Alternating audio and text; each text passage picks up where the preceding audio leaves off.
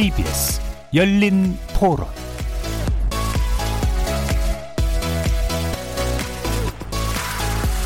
안녕하십니까. KBS 열린 토론 정준희입니다. 남북 연락사무소를 폭발을 하는 어 이거는 어떠한 평화적인 협의도 하지 않겠다라는 그런 의견을 피력하는 것 같아서 어처구니 없고 지금까지 해왔던 것들은 다 어, 무엇을 위한 행동이었나 이런 거를 좀 되짚어 보게 되는 행동이었던 것 같아요. 북쪽에서 도발의 의지가 강하잖아요. 안 맞다 보니까 그런 부분을 액션을 취하는 것 같고요. 종전선언 당연히 하고 그 다음 단계는 나가야지 언제까지 옛날 과거 도구마에 잡혀서 버벅거리니 나는 진짜 진짜 이해를 못하겠어요. 북한의 입장이 자꾸 바뀌 니까 아직까지 뭐 뭐가 명확한 것도 없고 북한 체계가 아직 준비가 안 돼 있고 남북 관계가 더 진전이 돼야 그때 가서 종전선언 할 수 있는 게 아닌가 싶습니다. 좀 이른 감이 있는 것 같아요.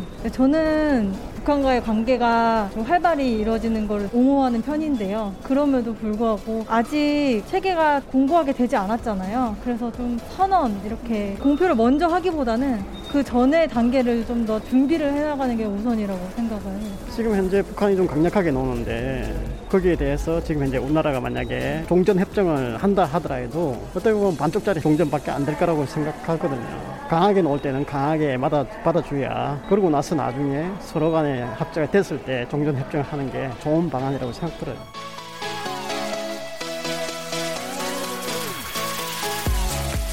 거리에서 만나본 시민들의 목소리 어떻게 들으셨습니까? 오늘 토론 주제는 북 9.19 남북 군사합의 폐기 시사 대북 정책 변화 필요한가입니다. 북한이 어제 남북 공동 연락사무소를 폭파한 데 이어 오늘 군 총참모부 대변인 명의 입장문을 통해 추가 군사행동까지 예고했습니다. 군사적 적대행위 금지를 천명한 9.19 군사합의에 따라 비무장지대에서 퇴거시켰던 군 병력을 다시 주둔시키고 개성공단과 금강산에까지 군사시설을 배치하겠다는 북측의 이 발표는 긴장 완화를 위해 그간 남북이 구축해온 상징적 거점을 실질적으로 무력화시키는 의미일 수도 있겠습니다. 청와대는 물론 국방부와 통일부가 강력한 유감 표명과 함께 북측을 향해 강한 어조로 경고하고 나선 지금 6.15 남북공동선언 20주년 시점에 나온 북한의 연이은 강경 발언과 군사행보 어떻게 해석해야 할지 나아가 대북 정책 기조의 변화가 필요할지 네 분의 논객들과 함께 짚어보겠습니다. KBS 열린 토론은 여러분들이 주인공입니다. 문자로 참여하실 분은 9730으로 의견 남겨주십시오. 단문은 50원, 장문은 100원의 정보 이용료가 붙습니다. KBS 모바일 콩, 트위터 계정 KBS 오픈, 그리고 유튜브를 통해서도 무료로 참여하실 수 있습니다. 시민 논객 여러분의 뜨거운 참여 기다리겠습니다. KBS 열린 토론 지금부터 출발합니다. 살아 있습니다. 토론이 살아 있습니다. 살아있는 토론, KBS 열린 토론. 토론은 라디오가 진짜입니다. 진짜 토론, KBS 열린 토론.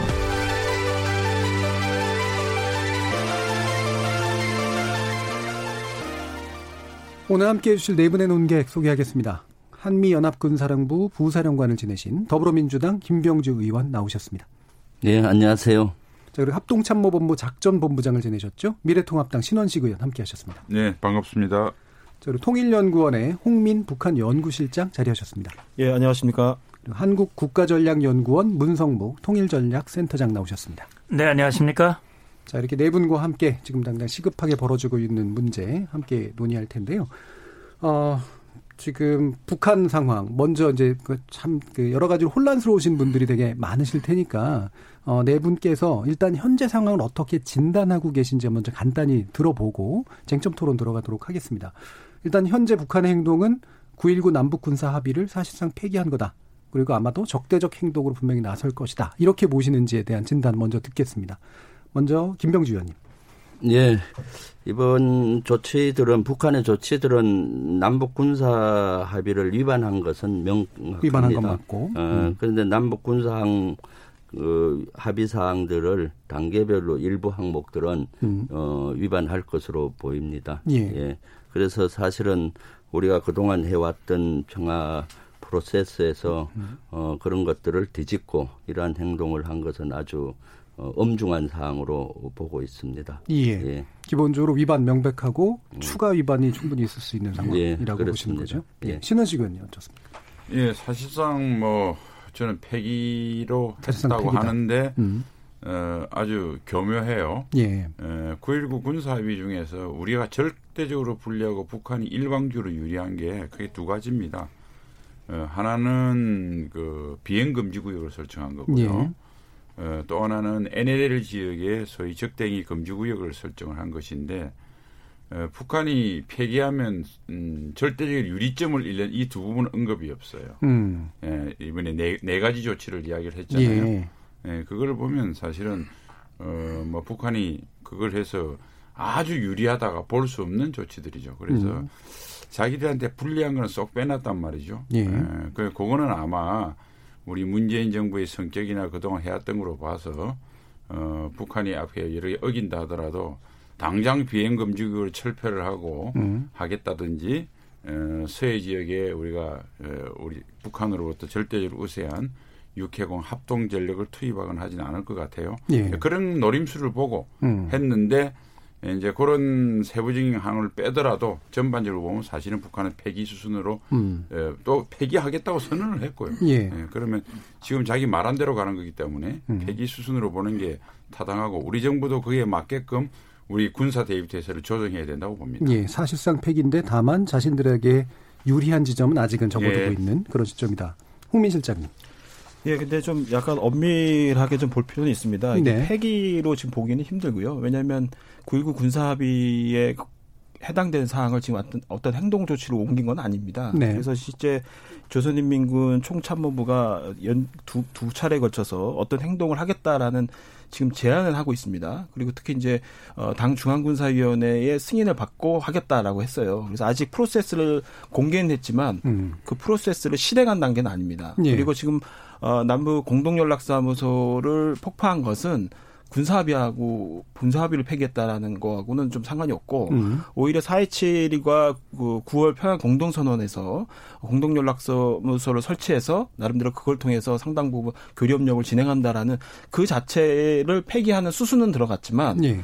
어, 9.19 군사합의를 폐기했다라고 지금 당, 당장 얘기하기는 힘들다. 그래서 지금 오늘자 그 노동신문에 그 폭파 사진과 함께 공개한 내용 중에는 이런 내용이 나옵니다. 총참모부가 이제 어떤 행동을 하겠다라고 얘기하면서 그 남조선 당국이 태, 태도를 보면서 어, 차선의 차, 차후의 어떤 행동 조치에 대해서 타이밍과 강도를 어, 선택하겠다라고 얘기했기 때문에 예. 아직은 폐기라고 석단을 해서 얘기하기는 좀 그러다. 예, 폐기는 아직은 아닌데 예. 그러면 9.19 군사 합의를 위반, 위반한 것도 아니다 이렇게 보시나요? 어떠나요? 아직은 이제 실행에 옮기지 않았거든요. 군사와 음. 관련된 합의에 관련된 사항들을 지금 실행에 옮긴 사항은 아니기 때문에 다만 실행 계획을 지금 내부적으로 검토하고 있고 당중앙 군사위원회 그것을 승인을 받겠다, 예. 기준을 받겠다라고 음. 했기 때문에 어, 우리가 이제 강경하게 어떤 메시지를 보내고 거기에 강경하게 북한이 또 대응하는 방식으로 가는 과정에서 이제 폐기 9.19 군사합의를 음. 폐기하는 행동 조치에 돌입은 하겠죠. 그러나 예. 지금 당장은 아니다라고 봐야겠죠. 알겠습니다. 예. 문성무 센터장님. 예, 저는 오늘 홍 실장님하고 조금 관점이 다른 것 예. 같아요. 왜 그러냐면 북한이 분명히 얘기를 했어요. 김여정 부부장이 담화를 통해서 앞으로의 대남 사업을 대적 사업으로 바꾸겠다고 그랬습니다. 음. 9.19 군사합의는 적대 행위를 금지하도록 돼 있어요. 예. 지금 일련의 행동이 다 적대 행위입니다. 그렇기 때문에 9.19 군사합의를 뿌리부터 흔들고 있거든요. 예. 그다음에 9.19 군사합의의 뿌리는 4.27 선언이에요. 4.27 선언의 핵심 남북관계 발전 조항의 남북 연락 공동 연락 사무소를 우리 국민의 세금으로 들인 이 사무소를 보란 듯이 아주 처참한 모습으로 폭발을 시켰단 말이죠. 예. 파괴시켰단 말이죠. 그럼 4.27 선언을 폐기하게 되는 겁니다.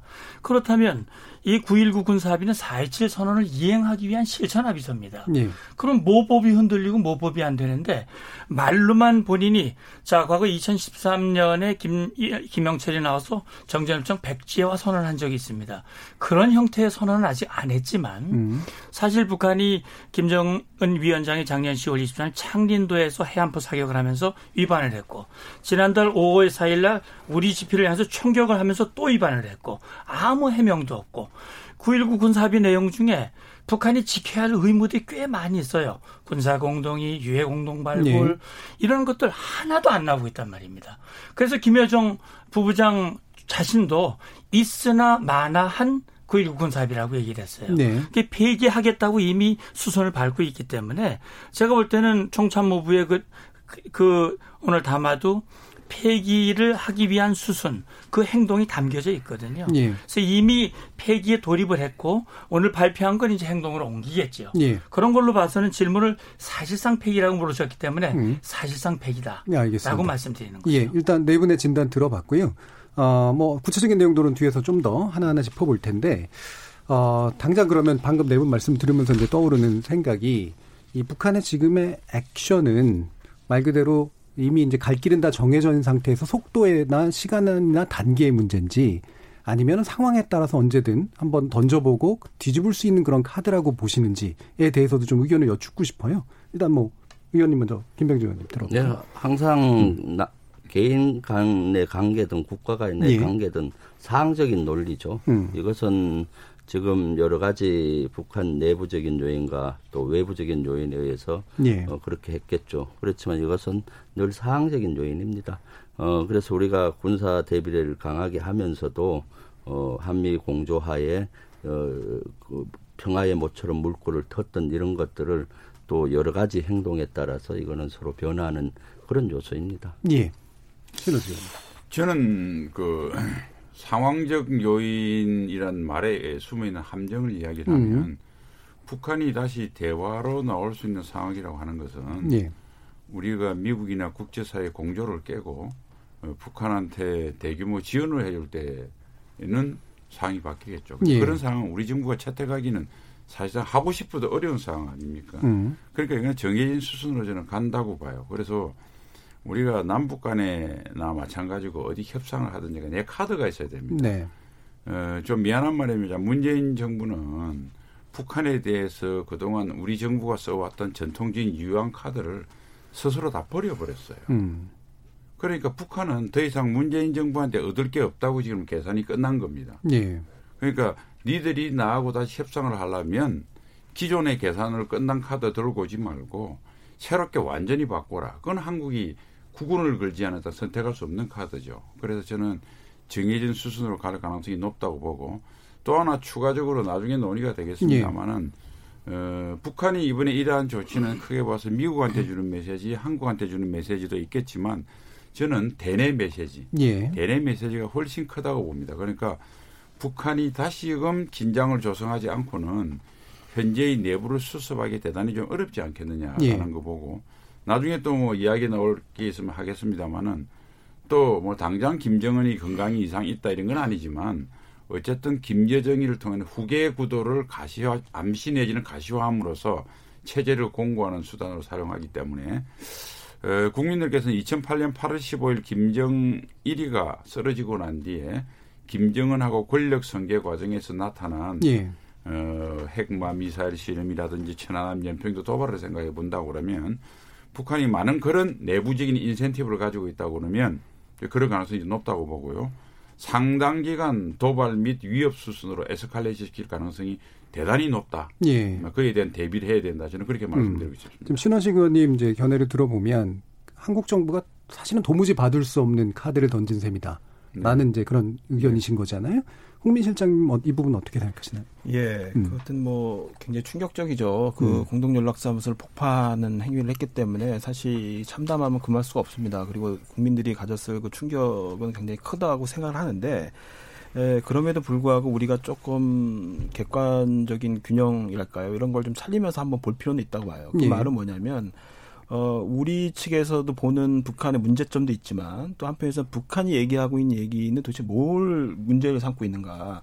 를좀 봐야 돼요. 그렇기 때문에 이게 단순히 그냥 그 파기순으로 계속 가서 사실상 극, 극단적인 상태까지 갈 것이냐라는 것을 미리 짐작하기보다는 예. 일단 북한이 왜 이렇게 가, 가고 있는가라는 얘기를 좀 들어봐야 되는데 김여정 제1부부장이 오늘 그 담아낸 거에 보면은 굉장히 장문입니다. 장문인데 그 절반 이상이 전단지 문제예요. 음. 그 얘기를 하고 있는데 우리는 전단지가 소위 핑계거리 불가하다라는 식의 이제 해석을 주로 하는데 사실 이제 북한 측 입장에서 봤을 때 코로나 19를 맞아서 굉장히 어렵단 말이에요. 대북 제재까지 겹쳐 있고 어 그런 상황에서 전단지가 도시 내부에 뿌려졌어요. 어 근데 그 내용이 상당히 최고진업을 건드리는 것 뿐만 아니라 통치상에 굉장히 어 약, 아킬레스건 같은 것들을 건드리는 내용들이에요. 예. 어, 그렇다면은 어떤 측면에서는 이 자체가 핑계거리 이상으로 그 자체로 굉장히 통치상에 굉장히 중요한 문제로 이걸 다루고 있을 가능성이 높아요. 예. 그 세상에 이제 인민들이 이제 거기 그 소위 이제 북한 주민들이 수고를 해가지고 전부 다 그걸 인민보안부하고 그다음에 정, 청, 경찰국하고 여기다 다 신고를 하고 해가지고 예. 사실상 부, 그 내부의 부처들 간의 경쟁도 붙어요. 소위 뭐냐면 이걸 가지고 충성을 보여야 되고 또 한편에서는 이게 굉장히 심각하다라는 어, 인식을 아래로부터 막 올라오는 거죠. 근데 그 위에서 그걸 아무것도 아니라고 얘기할 수가 없어요. 그럼 대북 전단에 네. 관련된 문제가 핵심이라고 보신다면 그 부분 정도는 빼면은 재개가 가능하다고 생각하시나요? 그 제 말은 이게 핵심이라는 예. 얘기보다는 이게 촉발 요인으로서 그냥 핑계거리에 불과하다라고 보시면 안 된다는 예. 거예요. 상당히 중요한 문제로 이 사람들이 삼고 있는 것이 있고 또 하나는 지난 2년 동안 그러니까 4.27과 9.19 합의 이후에 그 합의를 사회에 이행하는 데 있어서 한국이 가졌던 북한 입장에서 북한 음. 입장에서 상당히 소극적인 태도에 대해서 누적돼 있었어요. 근데 그 시기 중간중간마다 우리가 그것을 어떤 형태로든 간에 좀 돌파해낼 수 있는 골든타임, 골든타임들이 있었어요. 예. 근데 그런 부분들을 상당 부분 우리가 어, 북미 협상이 우선이다. 비핵화가 우선이다라는 상당 부분 어, 좀 어떻게 보면 우리가 독자적으로 나가지 못한 한계들이 네. 상당 부분 존재했거든요. 이제 그런 과정에서 북한은 계속 누적이 돼 있었던 게 있었죠. 그리고 실제 이제 코로나 19를 맞이해서 상당히 북한이 어려웠는데 우리가 정부 차원에서 방역 지원이라는 게 대북 지원 했나요? 제가 아, 안 했습니다. 그러니까 민간 지원하는 걸로 승인한 거는 두 건 정도가 있는 걸로 알고 있는데 네. 실질적으로 상당히 어려울 때 도와주는 부분도 사실 없었어요. 그리고 실질적으로 어, 그 작, 작, 올해 작년 말이었죠. 작년 말에 7기 제 5차 당 전원회의를 통해 가지고 굉장히 노선 수정을 크게 하는 행보를 보였어요. 네. 그렇다면 굉장히 위기를 우리가 감지를 하고 굉장히 선제적으로 뭔가 이 위기를 좀 돌파해내거나 위기를 갖다가 막기 위한 어떤 안전망을 마련했어야 돼요. 그러니까 굉장히 선제적인 행동들이 먼저 들어갔어야 되는데 한국의 반응들이 별로 없었어요. 예. 그렇기 때문에 예를 들면 작년에 그 2019년 10월 23일 날 김정은 위원장이 직접 금강산 관광지구를 예, 좀 줄여주십시오. 예, 예, 반론을 받아야 예, 되니까. 철거 예. 요구를 했단 말이에요. 예. 굉장히 엄중한 사태예요. 음. 그리고 위기를 거기서 감지를 했어야 되는 거예요. 아 대남 전략이 완전히 바뀌었구나. 예. 그렇다면 그때 최, 최종적으로라도 그런 행동에 대한 위기를 감지하고서 상당 부분 우리 정책적 노력을 펼쳤어야 되는데 우리의 반응이 상당히 미온 미온적이었던 거죠. 그래서 네. 북한이 보기에는 이런 불만들이 전단지 문제와 결합되면서 상당 부분 우리 한국 정부의 어떤 신뢰 이런 부분들을 어떻게 네. 시험해 보고자 하는 일련의 행동들을 기획했다 이렇게 네. 봐야 되는 거죠. 그러니까 이게 이제 혼자 친 그런 어떤 게 아니라 뭔가 약간 서로 안 맞는 것들이 계속해서 되면서 했다는 그런 진단이신 건데 이 부분은 어떻게 생각하세요, 민석 센터장님? 예, 뭐 그럴 수 있을 겁니다. 뭐 원래 음. 맞출 수가 없죠. 한 남북한이 서로 추구하는 음. 목표가 다르고 또 이 방향이 다르기 때문에 맞기가 쉽지 않습니다. 지금 북한이 우리에게 얘기하는 거는 죄값을 받아내겠다는 거예요. 네. 죄값을 치르겠다고 하는데 그 죄값이 뭐냐? 그 죄값이 김정은 위원장을 모독했다는 거예요. 김정은 위원장을 정말 기분 나쁘게 만들었다는 거죠. 북한식으로 말하면 최고전은 모독한 네. 거죠. 그게 하나의 죄고, 그러니까 말하자면 그렇게 하는 탈북자의 행동을 막지 않았다는 거죠. 음. 그걸 죄라고 얘기하는 거고 또 한 가지는 이건 뭐 죄라고 명시적으로 말한 건 아니지만 제가 볼 때는 김정은 위원장이 우리에게 요구하는 걸왜 안 들어줬냐. 음.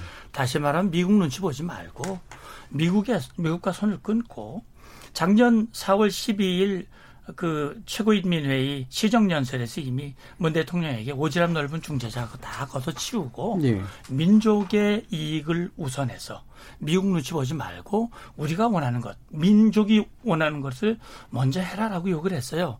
1년여가 지났잖아요. 그런데 그 요구가 우리가 들을 수 있는 요구가 아닙니다. 예. 말하자면 죄를 따지면 탈북민이 왜 생겼습니까? 원인이 거기 있잖아요. 그리고 탈북민들이 뭘 보냅니까? 그쪽 주민들이 자유를 잃고 어려움 겪고 있잖아요. 그래서 그걸 얘기를 하는 거란 말이죠. 그 다음에 또 죄. 이 남북 관계가 어렵고 제재가 일어난 건 북한이 핵개발 때문이에요. 김정은 위원장이 비핵화를 하겠다고 그랬으니까 미북 정상회담이 열린 거고 그러나 실제로는 뚜껑을 열어보니까 비핵화는 신용을 하지만 예. 실질적인 안 하고 있기 때문에 죄를 따진다면 김정은 위원장이고 결국은 그 그로 인해서 생긴 어려움을 극복하고 돌파하기 위해서 책임을 남쪽으로 돌리고 긴장을 조성시켜서 내부 단속을 지금 하고 있다. 예. 저는 그렇게 보고 있기 때문에 그 필요들이 충족되기까지는 아마 지금의 이 상황을 이어갈 가능성이 현재는 높다 그렇게 봅니다. 예, 근본적으로는 결국 북한 책임이다라는 말씀이시고 그 다음에 결국 그들, 그들은 나만이 받을 수 없는 것들을 계속해서 제한하고 있을 것이다라는 제한 진단에 대한 두 분이 좀 또 동일하시거든요. 이 부분에 대해서 김병주 의원님 어떻게 보시나요? 어, 왜 이런 음. 북한이 하는지에 대한 배경을 고민하면은 예. 해법도 쉽게 나오겠죠. 예. 어, 저는 이번 이런 것들은 그 내부적인 요인과 예. 외부적인 요인 두 개 다 맞물려 있다고 봅니다. 어, 내부적인 요인은 경제적인 요인이 음. 제일 큰 요인이 되겠죠. 북한은 사실 경제 제재로 가뜩이나 어려웠고 또 그래서 올 연초에 자력 갱생을 어, 하겠다고 했는데 코로나 사태와 맞물려서 어, 코로나 사태에 대응하기 위해서 국경선을 봉쇄했잖아요. 그리고 또 지역 이동도 많이 통제를 하고 그러니까 경제가 더 어려워졌던 거죠. 그런 가운데 내부적인 불만이 예. 또 많았을 것이고 그걸 또 외부적인 원인으로 돌려서 해야 되는 요인이 있고 거기와 맞물려서 사실은 또 외부적인 요인으로서 이제 나 2년 전부터 이제 남북 정상회담, 미북 정상회담을 하면서 기대가 컸던 거죠. 네. 근데 2년 동안 변화된 거는 거의 없죠. 그리고 또 지금 11월 달에 그 미국이나 한국이나 이제 코로나 사태를 두고 그 온통 여기에 모든 네. 것이 집중돼 있잖아요. 그러니까 뭐 북한과의 관계 개선에 좀 우선순위가 밀려 있었던 것이죠. 그리고 11월 달에 미국 대선이 있다 보니까 음. 불확실성이 높아가고 이런 것들에 대한 돌파구를 찾기 위한 방법으로 좀 충격적인 요법을 예. 어, 쓰지 않았나 하는 생각이 듭니다. 그래서 지금은 어, 북한이 정책적인 변화를 그동안은 어, 비핵화와 맞물려서 평화로 가는 이, 이러한 정책을 썼었는데 이제는 정책 변화를 한 것으로 예. 보이고 이 남북 간의 관계는 계절 변화에 저는 비유를 많이 하는데 어, 지금은 겨울 초입에 들어선 것이 아닌가 하는 생각이 들고 이 겨울 기간을 짧게 하는 예. 어, 통찰력이 필요하다 노력이 음. 필요하다고 봅니다. 뭔가 그쪽에서도 네. 이제 극단적인 조치를 취해서라도 뭔가 시간을 단축시키고자 싶어하는 욕망이 있다는 말씀이신데 예, 그렇죠. 아까 예. 이제 신원식 의원님께서나 이제 우리 센터장님께서 얘기하신 것처럼 이 대북 경제 제재를 결국 완화해서 그들한테 실질적인 도움을 주고 내부의 불만을 잠재울 수 있는 정도의 전환이 일어나지 않으면 안 될 것 같은데 그거는 아마 우리 한국 정부 못 받을 거다라고 하는 진단에 대해서는 어떻게 보시나요? 그거는 우리 정부하고 이거는 미국 네. 한미 동맹하고 다 같이 가는 문제입니다. 네. 왜냐하면 국제적인 경제 제재 속, 속에서 이런 것들이 다 이루어지죠. 우리도 네. 국제적으로 경제 제재에 동참을 하고 있고요. 그렇지만 또 우리 내부적으로 풀 수 있는 것들이 많았기 때문에 음. 우리 내부적으로 도 풀고 있죠. 저는 이 문제를 자동차 네 바퀴에 비유합니다. 음. 뒷바퀴는 우리 남북 문제고 앞바퀴는 미국 북, 미국과 북한과의 관계입니다. 예. 어, 2017년도에 전쟁으로 치달을 때 평창 올림픽을 하면서 우리가 뒷바퀴 남북 관계를 개선을 우리가 강하게 예. 해서 굴러가기 시작했고 이후에 또 미국 관계가 개선되면서 끌어갔는데 하노이 회담 때 노딜이 됐잖아요. 예. 그래서 잠시 이것이 주춤주춤 하고 있었죠.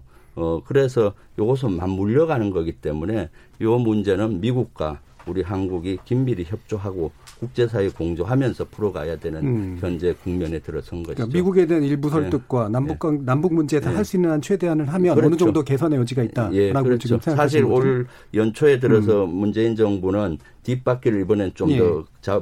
그 굴려서 이걸 가서 다시 또 앞바퀴를 굴리게 하려고 했었죠. 그러다가 코로나 19 가 생기면서 예. 되게 어려운 국면이 됐고 이런 상황에 이것이 터져서 음. 지금 대단히 좀 그 어려운 지경에 놓여 있죠. 예. 그렇지만은 그러한 노력은 지속해야 된다고 음. 봅니다. 구체적인 대책이나 방향에 대해서는 후반부에 좀 더 논의할 네. 테니까 요 가능성이 있다, 여지가 있다라고 보시는 부분에 대해서는 신 의원님 어떻게 보세요?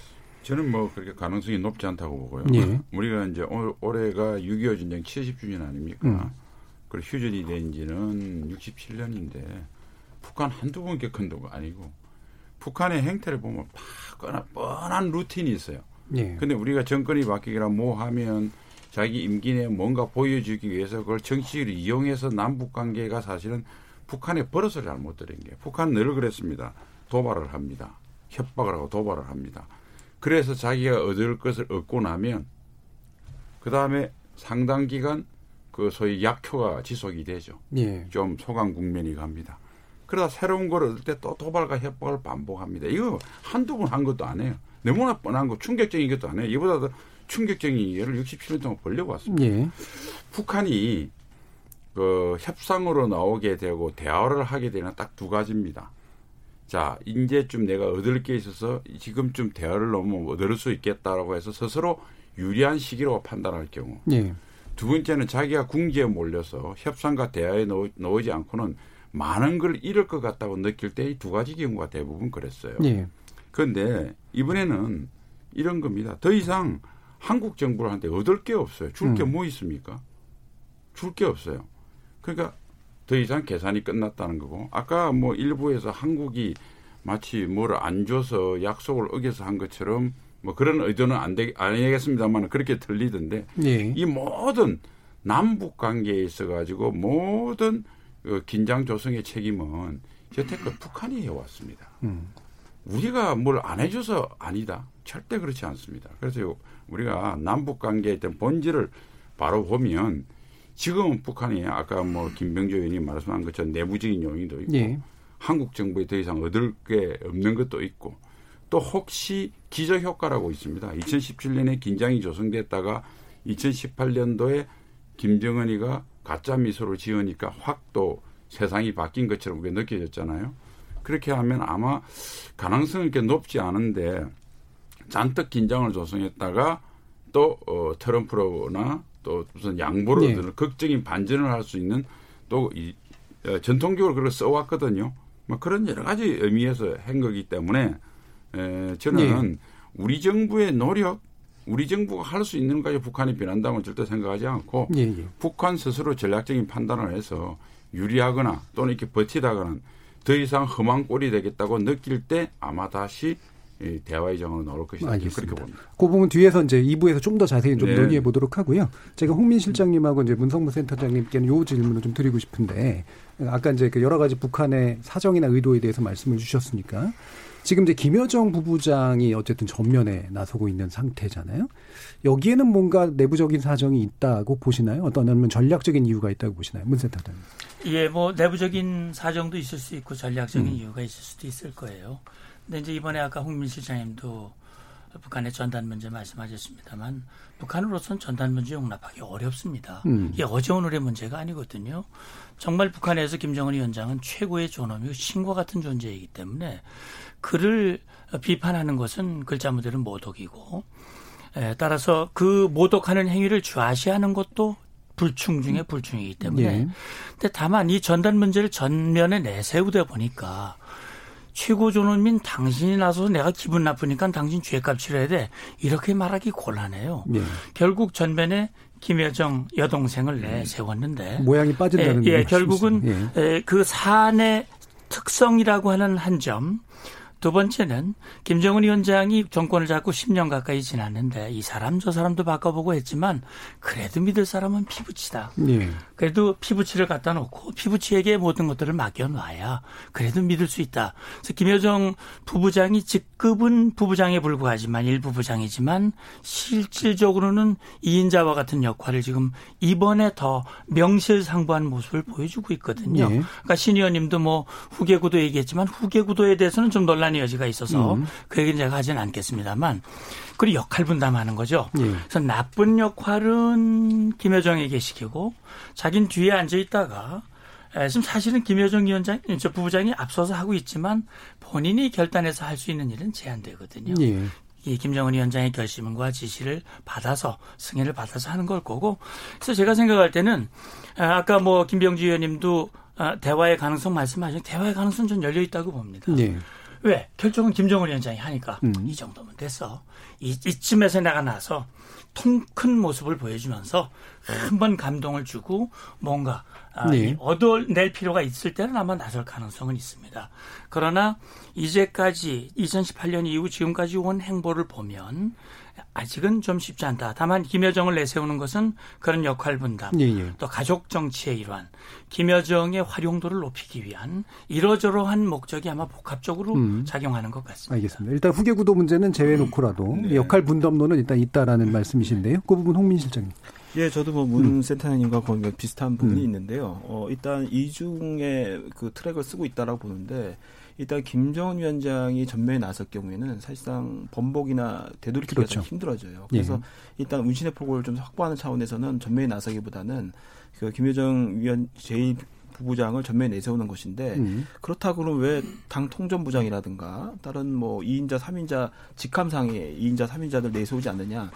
어, 그건 다 간단합니다. 뭐냐면 김, 김여정 제2부부장 같은 경우에는 세 차례 남북 정상회담과 북미 정상회담에 다 배석 내진 수행을 했습니다. 네. 전면에 사실상 개입을 하고 있다는 모양새를 이미 보였습니다. 그렇기 때문에 사실상 그보다 한참 권한 실질적인 권한이 떨어지는 통전부장이 이런 남북의 합의를 파기하는 어떤 일련의 행복을 행보를 음. 결정하는 격으로서는 좀 안 맞는 거죠. 오히려 예. 로얄 패밀리로서 또 최측근으로서 그리고 다양한 회담에 참여를 했던 어떤 그 배석자로서 어떻게 보면 김정 김여정 정도가 돼야지만 뭔가 파기 행보에 환기 효과, 충격 예. 효과가 훨씬 더 크다라는 어, 생각을 할 수도 있고요. 근데 다만 이제 앞서서 그 문 센터님도 얘기하시지만 저는 가능성이 있다고 봅니다. 대화를 음. 계속 유지하거나 최소한 어, 이, 이 지금 국면이 반전될 가능성이 충분히 있다고 보는데 그 이유는 뭐냐면 일단 북한의 총참모부 내지는 북한의 보도 내용을 보면은 묘한 부분을 발견할 수가 있어요. 뭐냐면 총참모부가 어, 결정한 내용을 그냥 담화로 발표하면 되는데 네. 어, 공개 보도라는 형식을 취한다든가 또는 프로세스 전체를 그냥 잘게 쪼개서 공개를 해요. 네. 아직 결정된 사항이 아닌데 이런 검토 중이다. 승인을 곧 받을 것이다. 음. 이런 식의 미래형을 써가면서 어, 얘기를 한다는 거죠. 이거 그리고 이제 최종적으로는 당 중앙 군사위원을 통해서 승인을 받을 것이다. 비준을 받을 것이라 얘기하는데 당 중앙 군사위원장이 김정은 위원장이거든요. 그렇다면 결국 뭐냐면 최종적으로 김정은 위원장이 아직 결정은 뭔가 승인당 상태가 아니다라는 음. 그 프로세스 자체를 이미 공개하고 있는 거죠. 그래서 예. 어떤 면에서는 김정은 위원장의 최종 결정까지는 상당히 압박 수위를 높이겠지만 어떻든 반전의 가능성은 작지만 아직 남아 있고 예. 또 하나는 지금 북한이 하고 있는 행보를 단순히 어, 근본적 불신으로 이렇게 자꾸 바라보는 방식보다는 음. 4.27과 그래도 9.19라는 합의를 끌어냈을 때는 어, 한반도 평화 프로세스에 대한 국민의 열망이 있었던 거거든요. 그리고 그 열망에 대해서는 아직도 굉장히 많은 기대를 국민이 가지고 있습니다.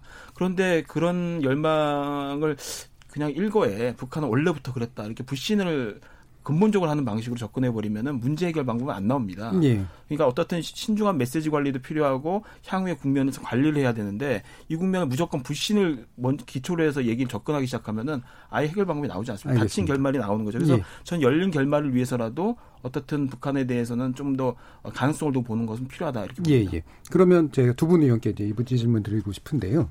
어, 현재 상황에서 아직은 현실화되지는 않았습니다만 이들이 선언한 대로 군사에 대한 재배치가 실제로 일어난다거나 이랬을 때 이후에 뭐 더 강한 것들이 혹시라도 나올 수 있다면 현재 그 정도까지가 우리한테 실질적으로 어떤 정도의 위협으로 지금 느끼는 게 맞는지에 대해서 좀 의견 주시죠, 신님 저는 이제 우선 북한이 예. 이 모든 출발이 2018년 3월 달에 우리 정의용 실장하고 서훈 국정원장이 방문했을 때 비핵화를 위한 결단을 했다. 예. 뭐 그 이야기를 듣고 4.27이든 6.1, 6.1은 미국 정상회담이든 6월 10일 다 이루어져 없고 거기다 9.19 합의가 이루어진 거잖아요. 예. 근데 북한이 비핵화할 의지가 없다는 것이 확인이 됐고 또 비핵화할 위한 또 실질적인 조치를 아무것도 안 했어요. 그래서 결국은 그러면 결국은 뭐냐? 그 이전으로 돌아가는 겁니다. 음. 그 이전으로 돌아간다고 해서 우리가 한미 동맹이 있고 우리 군의 대비 대사가 예. 어, 과거처럼 확고하면 우리 잘 뭐 특별하게 평화가 위협받거나 우리 국민이 생업하는데 지장이 없었거든요. 과거로 돌아갈 뿐입니다. 오히려 오히려 지금은 북한이 선의만 믿고 정찰 감시도 안 하고 제대로 못 하고 전선 지역 이랬던 것들이 오히려 되니까 저는 9.19 군사비가 돌아간다고 해서 물론 말로는 뭐 북한이 험한 말이 오갈 수 있겠지만 실질적인 국민의 안심이 대비 대세는 더 높아진다고 생각해요. 안, 안심도는. 예. 에, 그리고 이제 우리가 분명히 알아야 되는 것이 에, 뭐 쌍방간의 뭐 충돌로 해석하는 그런 어, 북한 편에선 해석들이 있는데 실제로는 냉철하게 팩트를 보면 모든 남북한의 군사적인 충돌은 북한의 계획적인 도발에 의해서 다 이루어졌습니다. 예. 그러니까 우리는 늘 방자의 입장이죠. 자익근적 입장. 그러니까 북한이 어떻게 움직이냐가 보는 것이 대단히 우리 안보의 핵심입니다. 봐야 대응을 하니까요. 예.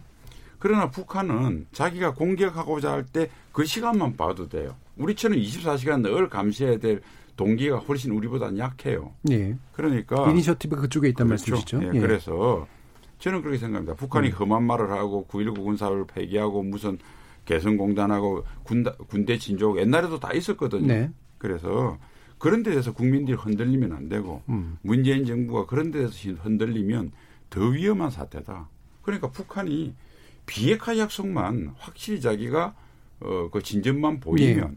제재 문제라든지 남북 교류라든지 지금 안, 안 풀릴 게 아무것도 없어요. 음. 북한이 약속을 안 지키기 때문에 그랬는데 아니 60몇 년 동안 북한이 안, 안 지키는 약속을 봐왔으면서 우리가 7.4 공동선명 이후에 600여 회의 남북 회담이 있었고 240개의 사인이 있었는데 한 번도 북한이 안 지켰어요. 네. 그러니까 이제 북한을 그래도 믿자. 그래서 우리가 자꾸 우리가 우리 카드를 없애고 우리 무장을 해, 해보는 것은 무장 해제를 하는 것은 그렇게 현명한 방법이 아니다. 예. 그리고 우리 경험으로 우리가 확고한 대비 태세를 내세우고 원칙을 하면 북한이 나와서 협상 테이블에 나오더라라는 음.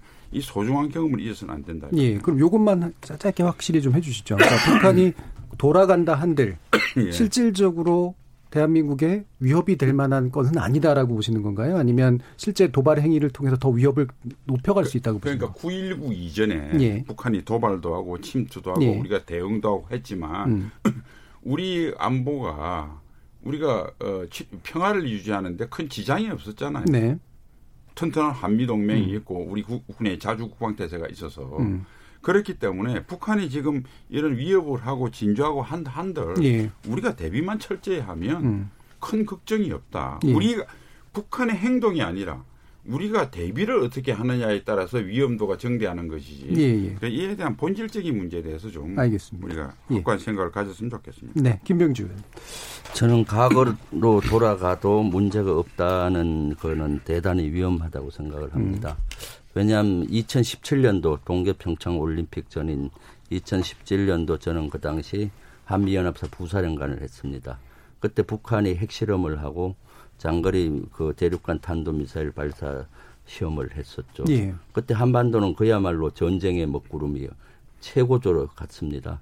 그 당시 연합사령관 했던 부룩사령관도 최근에 증언을 했잖아요. 그때 전쟁 준비를 하고 전쟁 직전까지 가는 섰다. 저도 사실 그 당시 전쟁 직전까지 가고 있는 거를 느꼈습니다. 제가 군복을 입고 있는 음. 동안에 전쟁이 일어날 수도 있겠구나. 그래서 우리 군사 대비를 강화하고 했을 때 밤잠이 안 오더라고요. 예. 한반도에서 전쟁이 일어난다면은 어떻겠습니까? 지금 코로나 19도 이렇게 어려운데 전쟁은 아마 이거보다 수십 배 더 고통과 고난을 주고 어려움이 있을 겁니다. 그래서 문재인 정부는 평창 동계 올림픽을 기점으로 해서 음. 어렵게 어렵게 평화의 물꼬를 텄죠.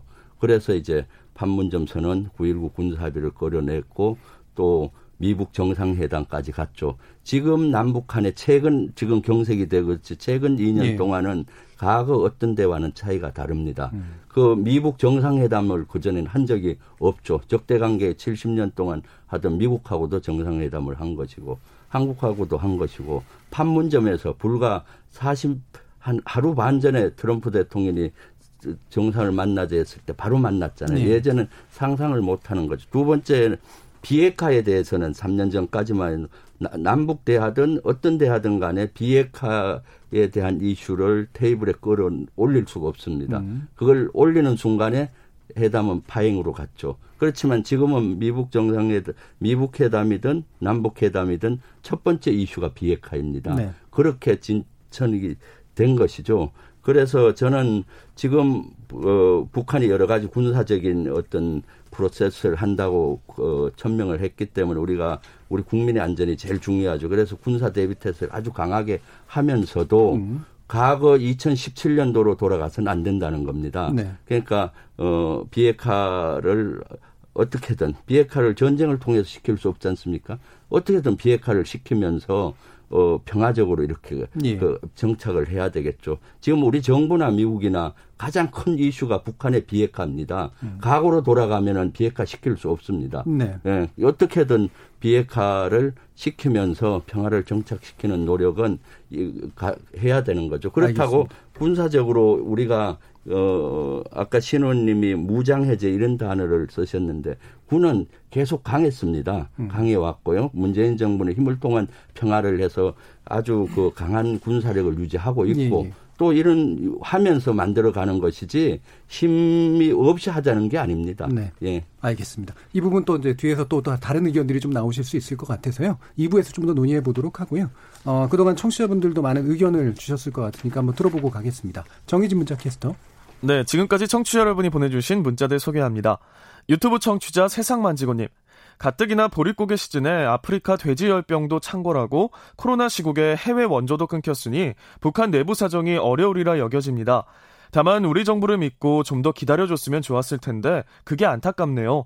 남북한이 지혜롭게 이 갈등 국면을 넘겨 남북 관계가 획기적으로 발전할 수 있었으면 합니다. 콩아이디 3282님, 저는 역지사지의 입장에서 생각해야 한다고 봅니다. 남북 관계는 상호 신뢰를 바탕으로 하는데 대북 전단은 그 신뢰를 저버린 행위 아닌가요? 소통은 서로의 배려에서 시작되어야 합니다. 개인적인 생각이지만 대북 통인 박지원 전 의원, 송영길 의원 빨리 평양 특사로 가셔서 해결하셨으면 합니다. 미국 탓하지 말고 우리 문제니 우리가 해결해야 하지 않을까요? 콩 아이디 7611님, 북한이 왜 연락사무소 폭파까지 했을까요? 대북 전단지 문제고 남북 합의에 따른 선물 보따리가 빈약했기 때문인 것 같습니다. 대북 제재, 미국 탓하면서 소극적으로 대응한 정부 탓이 크다고 생각합니다. 8211님, 북한 정부에 대한 우리 국민과 정부의 통일과 평화의 기대치가 너무 높다고 생각합니다. 이번 사건은 북한의 지휘부가 우리와 같은 보편적 가치를 공유할 수 있는 집단이 아니라는 것을 확실히 보여주었습니다. 콩아이디 김정우님, 범죄자의 편에서 왜 범죄를 저지를 수밖에 없었는지 이해하려고 노력할 필요는 없죠. 잘못을 했으면 벌을 받으면 됩니다. 상호 신뢰를 깨뜨린 북한에 단호히 대처해 주십시오 라고 보내주셨네요. 네, KBS 열린 토론. 이 시간은 영상으로도 생중계하고 있습니다. 유튜브에 들어가셔서 KBS 일라디오 또는 KBS 열린 토론을 검색하시면 지금 바로 토론하는 모습 보실 수 있습니다. 방송을 듣고 계신 여러분이 시민 농객입니다. 계속해서 청취자 여러분들의 날카로운 시선과 의견 보내주세요. 지금까지 문자캐스터 정의진이었습니다. 토론이 세상을 바꿀 수는 없습니다. 하지만 토론 없이 바꿀 수 있는 세상은 어디에도 없습니다.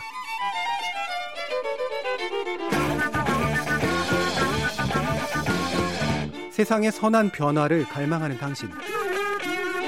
정답이 아니라 질문의 힘을 믿는 당신. 우리 KBS 열린 토론에서 만납시다.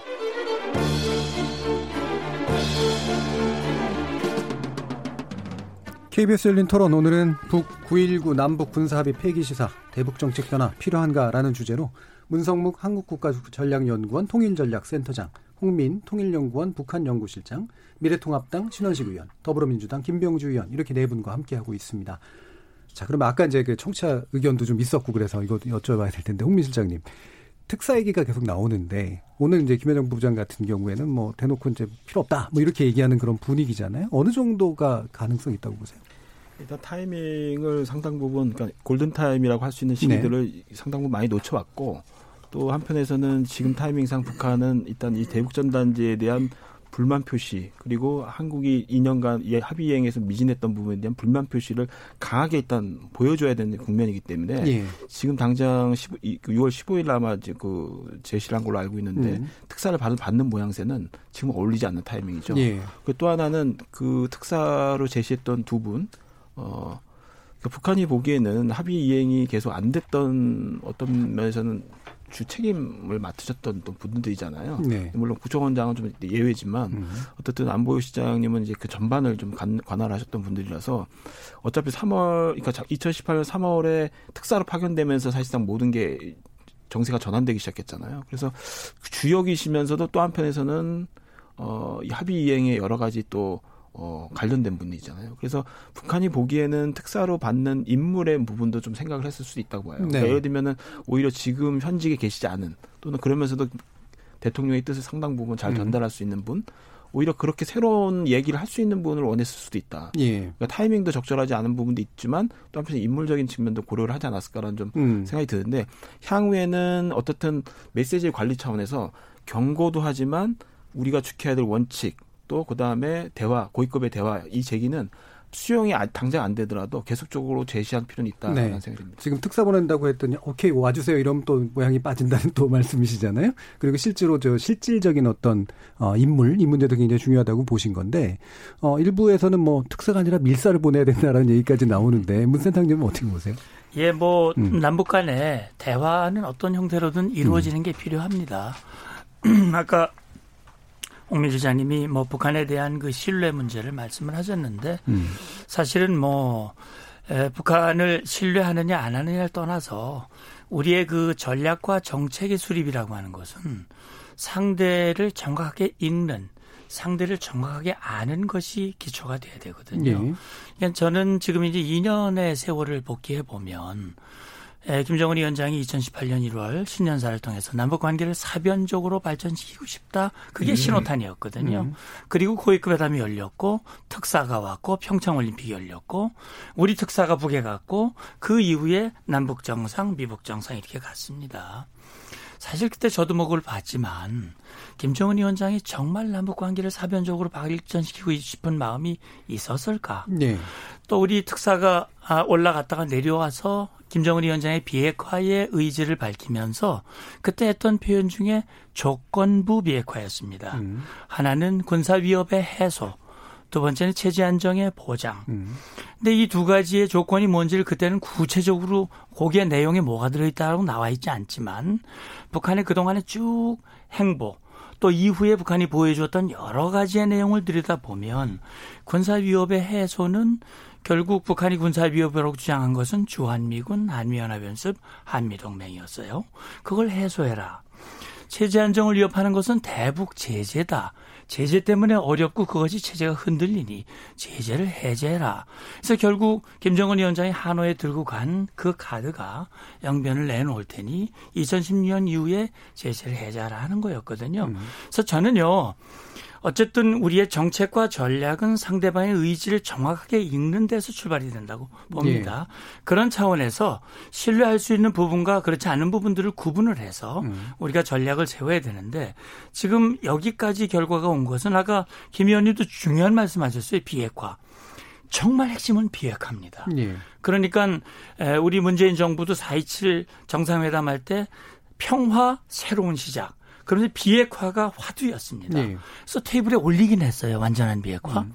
근데 어떻게 할지, 누구 할지, 언제 할지 이런 것들은 하나도 안 됐단 말이죠. 그래서 저는 그렇습니다. 이렇게 꼬인 것도 결국 비핵화가 안 됐기 때문입니다. 음.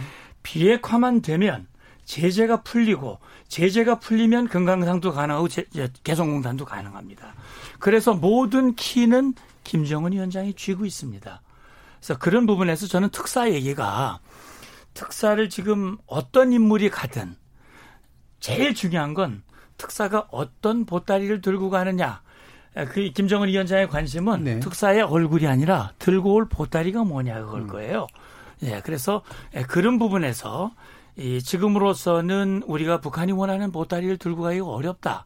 예. 라고 하는 차원에서 우리 정부도 고민이 될 거고 북한도 아마 한 방에 예. 거절한 걸로 생각합니다. 예. 이 부분은 사실 너무 얘기가 많이 진행이 되면 그러니까 네. 지금 또 그 다른 쪽 쪽에 되니까 홍민 실장님 짧게만 예. 짧게만 그 굉장히 문 그 센터님이 좋은 지적을 해주셨기 때문에 예. 그 추가하면서 좀 다른 얘기일 수 있는데 그6.12 북미 정상회담 최근 2주년이 됐죠. 어, 이 북일리 6.12 북미 정상회담에 합의문 서문에 뭐가 써 있냐면은 어, 트럼프 미국 대통령과 김정은 국무위원장은 완전한 비핵화와 안전 보장은 흔들림 없는 약속을 교환하기로 했다라고 돼 있습니다. 이, 이 얘기를 중요하게 생각을 해야 돼요. 그러니까 비핵화가 중요하다고 강조를 하시죠. 근데 그만큼 안전 보장도 중요한 겁니다. 네. 그러니까 북한에게는 그렇기 때문에 우리가 본질 문제를 건드리지 않고 지역적인 문제를 가지고 계속 얘기하거나 일방적인 비핵화를 요구하는 방식은 음. 한미일 접근, 접근, 접근 방법이 아닙니다. 그리고 예. 그거는 이미 북핵 위기가 발발한 이후에 수십 년 동안 써왔던 방법이지만 어떤 성과도 없었습니다. 알겠습니다. 그렇기 때문에 예.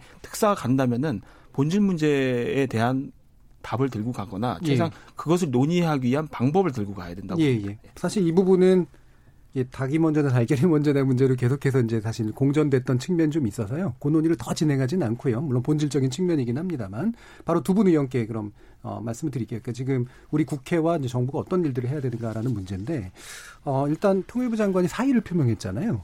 이 부분은 국회에서 어떻게 받아주시는 게 맞다? 뭐, 뭐 받는 건 아니죠. 대통령 인사권자의 문제이긴 합니다만. 어, 우리 당의 입장은 뭐 음. 정리가 안 된 거니까 당의 음. 입장은 아니고 전 개인적으로 봐서 어, 어쨌든 뭐 통일부 장관이 했던 대북 정책에 대해서는 저는 예.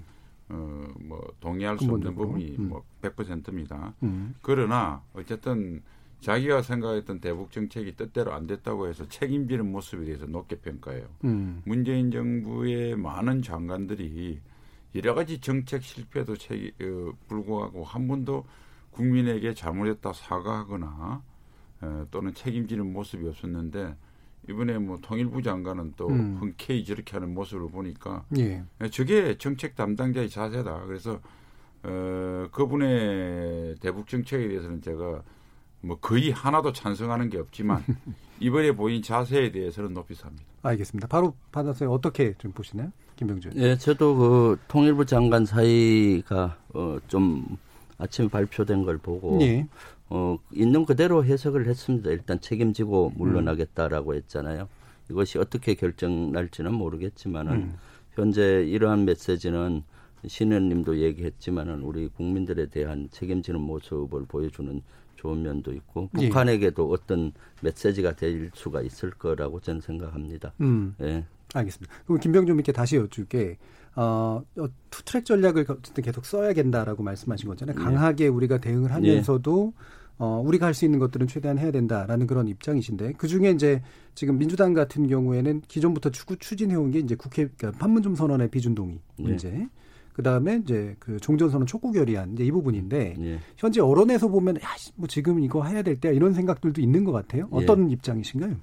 어 먼저 그 종전선언에 대해서는 현재 북한이 지금 하고 있는 거에 대한 대응으로 한 것은 아닙니다. 그렇죠. 예. 우리 한반도는 헌법에도 명시되어 있지만은 통일을 지향하고 통일에 대해 평화 통일로 가도록 헌법에 돼 있죠. 그리고 음. 그런 과정의 한 프로 평화 프로세스의 한 단초라고 봅니다. 그러니까 지향 지점인 것이죠. 예. 예 그런 측면에서 6.15 공동 6.15 를 맞이해서 20주년이었잖아요. 음. 그래서 그런 지향점의 중간 과정을 선언하고 그건 정치적인 어떤 선언입니다. 네. 예, 그럼 있어야 되는 것이죠. 음. 어, 그리고 판문점 선언은 실제로 양계 정상이 그 합의를 했고, 요런 것들이 국회 비준을 거치지 않으면은 또 정권이 바뀌면 또그 원위치가 되는 경향이 많잖아요. 예. 지속적으로 사실은 이런 것들이 가야 되는 것이죠. 그래서 국회 비준이 필요하다고 저는 봅니다. 그래야 음. 좀더 제도적으로 기반이 되는 거죠. 어, 그렇게 보고 음. 있습니다. 그리고 타이밍의 문제하고 상관없이 네. 일단 그건 계속 진행을 해야 된다. 예, 그렇습니다. 예. 이 부분은 신원수 의원님 다시. 그래서요, 뭐 음. 여당이 판문점 선언 비준을 하고 종전 선언 결의안을 채택하는 것은 음. 뭐 여당의 의지대로 전혀 제한사항이 없을 겁니다. 왜냐하면 음. 국회 지금 의원 구조상 여당이 밀어붙이면 지금 뭐 상임위하고 이런 거 독식하듯이 그냥 예. 밀어붙일 텐데 저는 여기에서 여당도 좀, 어, 좀 심각하게 생각해봐야 되는 것이 판문점 선언이 북한이 비핵화를 했다는 전제로 된 거잖아요. 이거 그 과정이 깨진 거 아닙니까? 네. 그 가정이 깨지는 아까 우리 문성묵 그 장군께서도 말씀하셨는데 모법이 깨졌는데 자법을 구역구역 그 비중까지 받아가지고 그래서 논리로 맞지도 않고 두 번째 판문점 선언이라고 해서 남북 간에 한 거 당사자가 있는 거잖아요. 북한은 지금 그것을 무효화하겠다는데 우리가 그걸 비준해서 사실 효용도 없고 오히려 북한한테 더 굴복하는 모습만 보여주는 건 이상도 이하도 아니라고 봅니다. 그다음에 음. 종전 선언은 우리가 그래 뭐 정치적 선언을 하면 할 수 있다라고 뭐 가볍게 생각할지는 몰라도 음. 이 북한이 비핵화가 안 되고 북한이 대남적화 전략을 그들 그들의 노동당 규약 이런 데서 한도 변함이 없는데 아 어떻게 종전 전쟁이 끝난 겁니까? 한반도의 전쟁이 끝나지 않은 게 진짜 팩트죠. 네. 끝나지 않은 것을 환상 속에 끝난 것이다고 선언만 하면 평화가 옵니까? 지금까지 평화를 지켰던 것은 선언이나 뭐 국회 비준이 아니라 우리 튼튼한 안보 태세 때문에 북한이 감히 도발을 못해서 음. 어, 53년도 휴전 이후에 긴 평화가 유지됐던 거거든요.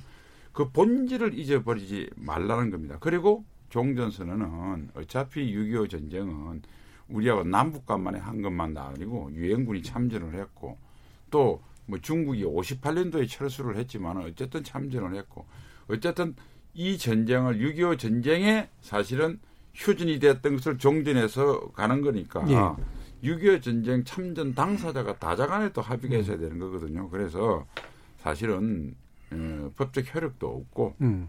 그 다음에 그 전제 조건이 깨진 이런 비준을 굳이 서둘러서 하는 이유를 저는 그 더구나 이 시기에 여당을 이해할 수가 없습니다. 예, 알겠습니다. 뭐 시점은 예. 사실 그 종전선언 같은 경우는 지금 현재 요 사항을 고려를 하지 못한 네. 문제는 있습니다. 음. 그 6.15 20주년을 맞이해서 예, 예. 앞으로 그 6.15 정신을 살리고 음. 판문점 선언의 이런 그 정신을 살리는 그런 구상으로 됐던 것이죠. 그런데 예. 시기적으로는 저도 어 조금 적절하지는 지금 음. 이런 그 북한에서 악수를 뜨다 보니까 음. 시기적으로는 조금 더 뭔가 미스매치 예, 예, 예, 하면은 예. 있다고 저는 인정을 음. 합니다. 하지만은 그거는 큰 그림에서 음. 하나의 우리가 그 가야 하는 하나의 단초가 되고 지향점이 예. 되는 것이죠. 그러면 예. 이제 뭐 예. 바로 받아서 다시 한번 또 두 분 의원께 예. 죄송하지만 먼저 여쭙겠는데 어, 초당적 협력을 미래통합당도 얘기하긴 했어요. 물론 전제는 이제 상임위 구성이라든가 이런 거 일방적으로 안 해야 된다라는 걸 했는데 초당적 협력이라는 내용은 어떤 것들을 생각하고 계시나요? 저희는 그래서 음. 저 마침 이제 여당에서 종전선언 촉구 결의안을 낸다고 그래서 예. 예, 그거는 지금 상황도 맞지도 않고 음. 이 선우 간의 조건이 안 맞다. 이런 조건이 됐어 종전선언이 되는 예. 건데 조건이 성숙도 안 되는데 선언만 하면 뭐하냐. 그래서 저희들은 북한 도발 중지 및 음. 예, 북한 비핵화 촉구에 대한 네. 여야 결의문을 내자. 음. 지금 그게 가장 안보 정론에 입각한 결의문이지 뭐 판문점 비준 선언이나 종전 선언 뭐 이런 것들은 맞지 않다. 그래서 우리는 역으로 지금 여당에게 제의를 한 상태. 음, 그러니까 강력하게 북한에 대해서 경고 메시지를 보내는 것에 초당적으로 협력하는 게 맞다. 그렇죠. 그래서 예. 우리 국민과 국가의 안전 보장을 지키는데 가장 합리적인 방법이라면 예. 협조 안 할 이유가 없고 당연히 협조를 해야죠. 음. 근데 지금처럼 하는 것은 어, 당장은 어, 입으로 어떤 이야기를 해서 그것을 포장을 할 수 있을지 몰라도 우리가 지난 2, 2 3년간 겪었다시피 예. 사실은 우리 국가와 국민을 더 위태롭게 할 수 있는 가능성이 훨씬 높잖아요. 음. 그런 면에서는 그런 야당이 협조할 수가 없죠. 예. 그런 이야기입니다. 자, 이런 초당적 협력의 전제를 굉장히 강하게 밝히셨는데 여당의 입장에서 어떤 초당적 협력이 좀 국회에서 필요하다고 생각하세요? 어, 지금 저는 뭐 먼저 안보 문제를 얘기하면 예. 안보는 국민의 하나된 마음입니다. 음. 안보에는 여야가 없죠. 왜냐하면 우리 국가의 생존이 걸린 문제죠. 그래서 안보에서는 같은 목소리를 내야 되는 거죠. 예. 생존과 관련되는. 또 하나는 지금 같은 경우 예를 들면 코로나19 같은 이런 전대미문의 이런 어려움 이것을 그래서 민주당에서는 국난으로 극복했 국난으로 규정을 하고 국난 극복위원회도 했잖아요. 이럴 땐 하나로 뭉쳐야 되는 거죠. 음. 국난을 극복하기 위해서. 이럴 때는 여야 등 관계 없이 빨리 극복해야 되지 않습니까? 예. 그러려면 극복하기 위한 여러 가지 조치가 있어야 되죠. 그럼 국회에서 그런 분야에는 빨리 초당적으로 협조해서 관련 추경 예산도 빨리 통과시키고 관련법도 만들어서 민생법도 빨리 하고 해야 되는 거죠. 그런 면에서 초당적으로 해야 되는데 네. 지금은 21대 가 왔는데도 20대의 어떤 간행을 가지고 자꾸 이렇게 하니까 음. 되게 답답한 것이죠. 그래서 여러 번의 그 가정을 양보를 하면서 또 결국 앉아서 지금은 하루가 급하잖아요. 네. 코로나 극복. 이런 데서 그래서 이번에 원구성도 이렇게 음. 그 해가고 있는 거죠. 왜냐하면 더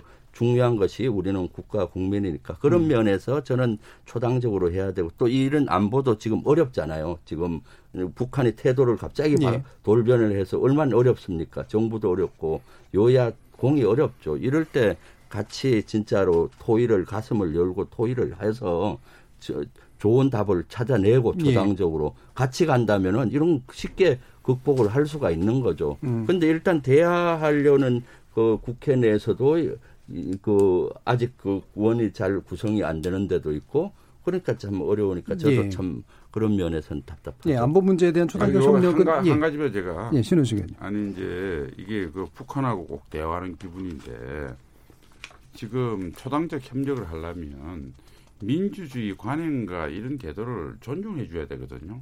이그 어, 국회의장과 법사위원장을 예컨대 당을 달리하는 거는 20대만 한 게 아니고 그동안 한 번도 변하면 오랫동안 예. 관행이었습니다. 그러니까 이 민주적인 견제와 균형을 깨놓고 그냥 무조건 협력해라. 이게 마치 나 비핵화 안, 안 하는데 제재만 해제하라는 소리하고 사실은 거의 비슷하게 들려요. 그래서 예. 뭐 이거 가지고 제가 이 음. 안보 문제인데 이런 가지고 논쟁하고 예, 싶지는 예. 않은데 그런 전후 관계를 혹시 국민들이 잘못 이해할까봐 제가 본질을 예. 말씀을 드렸습니다. 예, 그 정도에서 끊어주셔서 네, 감사합니다. 네. 예. 자 그러면 두 분 전문가께 다시 또 여쭤야 될게요. 지금 어, 북한의 추가적인 군사 도발의 가능성 어느 정도까지 보시며 어, 만약 그런 식의 일들이 음. 벌어질 때 어떤 대응을 해야 되는지 정부가 혹은 사태를 악화시키지 않게 해서는 어떤 게 가장 급선무인지 이 부분 문성문 센터장님 먼저 예, 북한은 뭐 이미 예고한 수순대로 하나하나 밟아가고 있어요. 다만 음. 특징을 보면 자기들에게 올 피해는 부정적 영향은 최소화하면서 상대방에게 자극과 협박과 효과는 극대화시키는 방법으로 네. 지금 하나하나 하고 있습니다. 그래서 9.19 군사합의를 폐기하기는 하기 위한 총참모부의 발표는 아마 그대로 갈 겁니다. 그러나 그 발표 내용에는 우리 어디를 타격하겠다라고 말한 거는 아직은 없습니다. 음. 그렇기 때문에 지금 발표된 내용만을 가지고 북한이 과거 천안함이나 연평 포격 도발과 같은 물리적 피해를 야기할 수 있는 도발을 할 것이 하는 문제는 지금부터 단정할 수가 없으나 그건 김정은 위원장이 극단적인 선택으로 예. 어, 할 가능성은 있습니다. 도발의 여부는 우리의 대비 여부에 달려 있습니다. 음. 우리 국방부도 오늘 북한이 말한 것을 행동으로 옮기고 만약에 도발로 이어진다면 강력한 응징을 하겠다고 그랬는데 그 의지를 확고하게 보여주고 인식시키는 것 예. 그것이 북한의 도발을 막는 길이라고 생각합니다. 알겠습니다. 홍민 실장님. 예, 저는 뭐 도발 방금 얘기하신 문 센터장과 비슷한데요. 어떻든 음. 파기 수순은 밟을 가능성이 높습니다. 예. 그리고 일정 수위를 계속 높일, 높일 가능성이 있는데 도발로 바로 이어지지는 않을 것이다. 그러니까 군사적 음. 위협을 가하는 어떤 도발은 하지 않을 것이다로 보는 이유는 일단 자세히 봐야 되는 거는 미국에 대한 비난이 없습니다. 음. 트럼프 행정부에 대한 비난도 없고요. 그리고 최근에 대미 협상국 외무성의 대미 협상국을 신설한 것을 공개를 했습니다. 이 대미 협상국을 하나의 기능국으로 완전히 신설했다는 뭐냐면 단순히 지역국 차원에서 미국 미국 미국국에서 다루던 것을 협상만 대미 협상만을 다루는 국을 신설한 거예요. 이거 말은 뭐냐면 트럼프 행정부가 재선을 하던 아니면 새로운 정부가 들어서든 간에 미국에 대해서는 협상을 계속 간다라는 음. 일종의 신뢰를 주기 위한 하나의 신호거든요. 그러니까 이 말은 뭐냐면 미중이 격돌하고 있는 지점에서 굉장히 불확실성이 높아요. 왜냐하면 미국 내에 지금 정치적 불확실성도 크고 미중 간의 격돌이 어떻게 갈지도 굉장히 불확실한 상황이거든요. 이 시점에서 북한이 대남 도발 또 내지는 미국을 향해서 아주 전략 무기를 아주 음. 어, 위협적으로 감행하는 방식은 상당히 자신들이 지금 불확실성을 갖다가 더 높이는 얘기거든요. 그래서 예. 저는 그렇게까지는 가지 않을 것이다. 다만 이제 미, 한국이 여태까지 취했던 어, 미온적이었던 어떤 합의행에 대해서 상당한 음. 흔들기 그리고 상당 부분 그것을 통해서 미국에 대해서 간접적인 음. 메시지 전다 이 정도 수준에서 상당 부분 갈 것으로 보입니다. 알겠습니다. 지금 청취자들도 또 몇 가지 의견 보내주셨는데요. 김영주님 경우에는 북한이 무모하다는 거 한두 번 본 거 아니고 국민들도 알 만큼 압니다. 그런데 이런 일을 사전에 막지 못한 우리 정부의 책임이 크다고 봅니다. 통일과 외교 안보 라인의 인적 교체가 필요합니다라는 의견 주셨고요. 이재훈님 같은 경우에 북측이 원하는 건 종전협정, 평화협정이니까 종전기를 촉구한 반드시 실행해야 된다라는 의견도 주셨고요. 장모님 같은 경우에는 패널 분들께서 전문가들로서 좋은 토론 대단히 감사한데 생각에는 답이 없는 것으로 들린다라는 거고요. 우리 민재이나 우리끼리 답을 내기 매우 어렵다라는 그런 역설도 확인하게 됩니다라는 의견도 주셨네요. 자, 이제 마무리 토론 들어갈 때인데요. 한 1분 정도씩 지금 가장 시급하다고 보시는 그런 문제, 가장 이 문제를 해결해야 된다고 보시는 문제에 대한 의견 듣겠습니다. 김병주 의원님. 예. 먼저 무엇보다도 저는 중요한 것이 국민의 안전입니다. 예. 그래서 북한이 여러 가지 어, 단계를 거쳐서 군사적인 도발까지 운운을 하고 있기 때문에 먼저 군사 면에서는 대비태를 철저히 해서 어, 그 북이 도발을 하지 않도록 그런 활동을 해야 되겠죠. 그러면서도 컨트롤에서 비핵화를 그 하면서 음. 그큰 맥을 잊어서는 안 됩니다. 북한을 비핵화하고 평화를 만들어가는 이 작업은 우리 정부뿐만 아니라 이럴 때일수록 한미가 아주 공, 긴밀히 공조해서 같이 풀고 음. 또 중국이나 국제사회하고도 공조하면서 하는 노력이 필요하다고 봅니다. 알겠습니다. 신원식 의원님. 저는 문재인 정부의 현 시간 물어봐서 앞으로는 가변성이 있지만 현재까지 음. 3년여를 평가 볼 때 외교안보 대북 정책은 사실상 실패했다고 봅니다. 북한의 비핵화 진전 전혀 없고 북한은 완전한 핵무장을 했습니다. 이 3년 동안 어, 우리 북한은 거의 모든 수준에서의 그, 그 핵무장뿐만 아니라 재래식 무기도 엄청나게 발전을 했습니다. 그다음에 북한의 위협이나 도발을 하는 북한의 체제의 성격, 소위 말해서 어, 대북 유화 정책으로 그 성격의 변화도 못했다는 것이 이번에 음. 드러났습니다. 한미 동맹은 흔들립니다. 그렇다고 중국, 러시아한테 좋은 대접을 받냐, 어떤 대접을 외교적으로 받는지는 다 압니다. 그러면 지금은 이제 전반적으로 겸허하게 지금까지 성과를 돌아보고 실패를 인정을 하고 새롭게 마지막 남은 2년 임기 동안 올바른 정론으로 돌아간다면 아이게 아닌 기회는 있습니다. 그러나 기존에 실패된 정책을 고, 어, 고집을 하게 되면 이제부터 잘못된 정책의 결과가 누적적으로 음. 심각하게 나타날 것이다. 그래서 문재인 정부의 경고도 하면서 권고도 하고 예. 이렇게 촉구를 합니다. 알겠습니다. 문성무 세터님. 예, 일단 북한에 대해서 명확한 메시지 발신이 중요하다고 봅니다. 음. 그런 차원에서 오늘 청와대에서 북한에게 명확하게 얘기한 건 전 적절하다고 보고요. 역시 북한이 이런 행동을 통해서 얻을 수 있는 것은 아무것도 없다. 그들이 노림수가 무엇이든 얻을 것이 없다는 걸 분명히 얘기를 하고 비핵화만이 답이다. 예, 이런 말씀을 좀 드리고 싶고요. 정부는 차제에 지난 시간 동안 어디에서 우리의 정책이 잘못됐는지 어디에서부터 문제가 발생했는지 이런 것들을 정확하게 점검하고 전반적으로 대북 정책의 전환을 검토하고 결정하는 그런 소중한 음. 계기로 삼았으면 좋겠어요. 그래서 저는 정부가 아무것도 할 일이 없다고 그러는데 저는 있다고 봅니다. 음. 기다리는 겁니다. 북한에게 강력한 변화 메시지를 주면서 예. 우리는 차분하게 기다리는 겁니다. 음. 이것이 전 지금으로서는 굉장히 우리 정부가 해야 할 중요한 일이라고 봅니다. 알겠습니다. 홍민 실장님. 예, 그 일단 전단지 문제로 이게 촉발됐기 때문에 전단지 문제는 그 정부에서 결말을 지어야 된다고 봅니다. 음. 계속적으로 그 결말을 짓는 모습을 보여줘야지만 이게 북한에게 일단 메시지로서 의미가 있다고 보고요. 또 하나는 아까 이제 9.19 군사합의에 대한 무용론을 얘기하신 분이 있었는데 사실 군사합의는 북한이 굉장히 적극적이었습니다. 5, 60회 회담을 하는 과정에서 굉장히 적극적으로 자신들의 아이템을 준비해 왔고 그리고 실제 이건 양자 남북한의 합의 내용이 아니었습니다. 사실상 유엔사도 같이 협의를 했고 또 한미연합사도 같이 협의를 했습니다. 사실상 이거는 정전협정 체계를 준수하는 내용들입니다. 음. 그래서 이게 절대 어, 북한에게 불리한 내용이 아니었고 위협을 해소하고 싶어하는 욕구가 상당히 북한도 강하다는 네. 것이죠. 그래서 결국은 뭐냐면 본질 문제입니다. 군사적 위협을 해소하고 싶은 거고 안전 보장을 받고 싶은 겁니다. 근데 그렇다면 그 문제를 우리가 본격적으로 거론하기 위해서 북한에게 어떻게 접근해야 되는지를 음. 강구해야 되고 올해 6.25 70주년이고요. 7.27을 또 앞두고 있습니다. 그래서 우리가 적극적으로 군사 문제, 특히 이제 군사 공동위 구성 문제라든가 합의됐던 문제들에 예. 대해서 예. 더더욱 적극적으로 제시하는 좀 자세가 필요하다는 생각이 듭니다. 알겠습니다. KBS 열린 토론 이것으로 논의 마무리하겠습니다. 오늘 토론 참여해 주신 더불어민주당 김병주 의원, 미래통합당 신원식 의원, 홍민 통일연구원 북한연구실장 그리고 문성묵 한국국가전략연구원 통일전략센터장 네 분 모두 수고하셨습니다. 감사합니다. 감사합니다. 네, 감사합니다. 수고하셨습니다. 생방송 놓치신 분들을 위해 나중에 팟캐스트 준비되어 있고요. 매일 새벽 1시에 재방송도 됩니다. 저는 내일 저녁 7시 20분에 다시 찾아뵙겠습니다. 지금까지 KBS 열린 토론 정준이었습니다.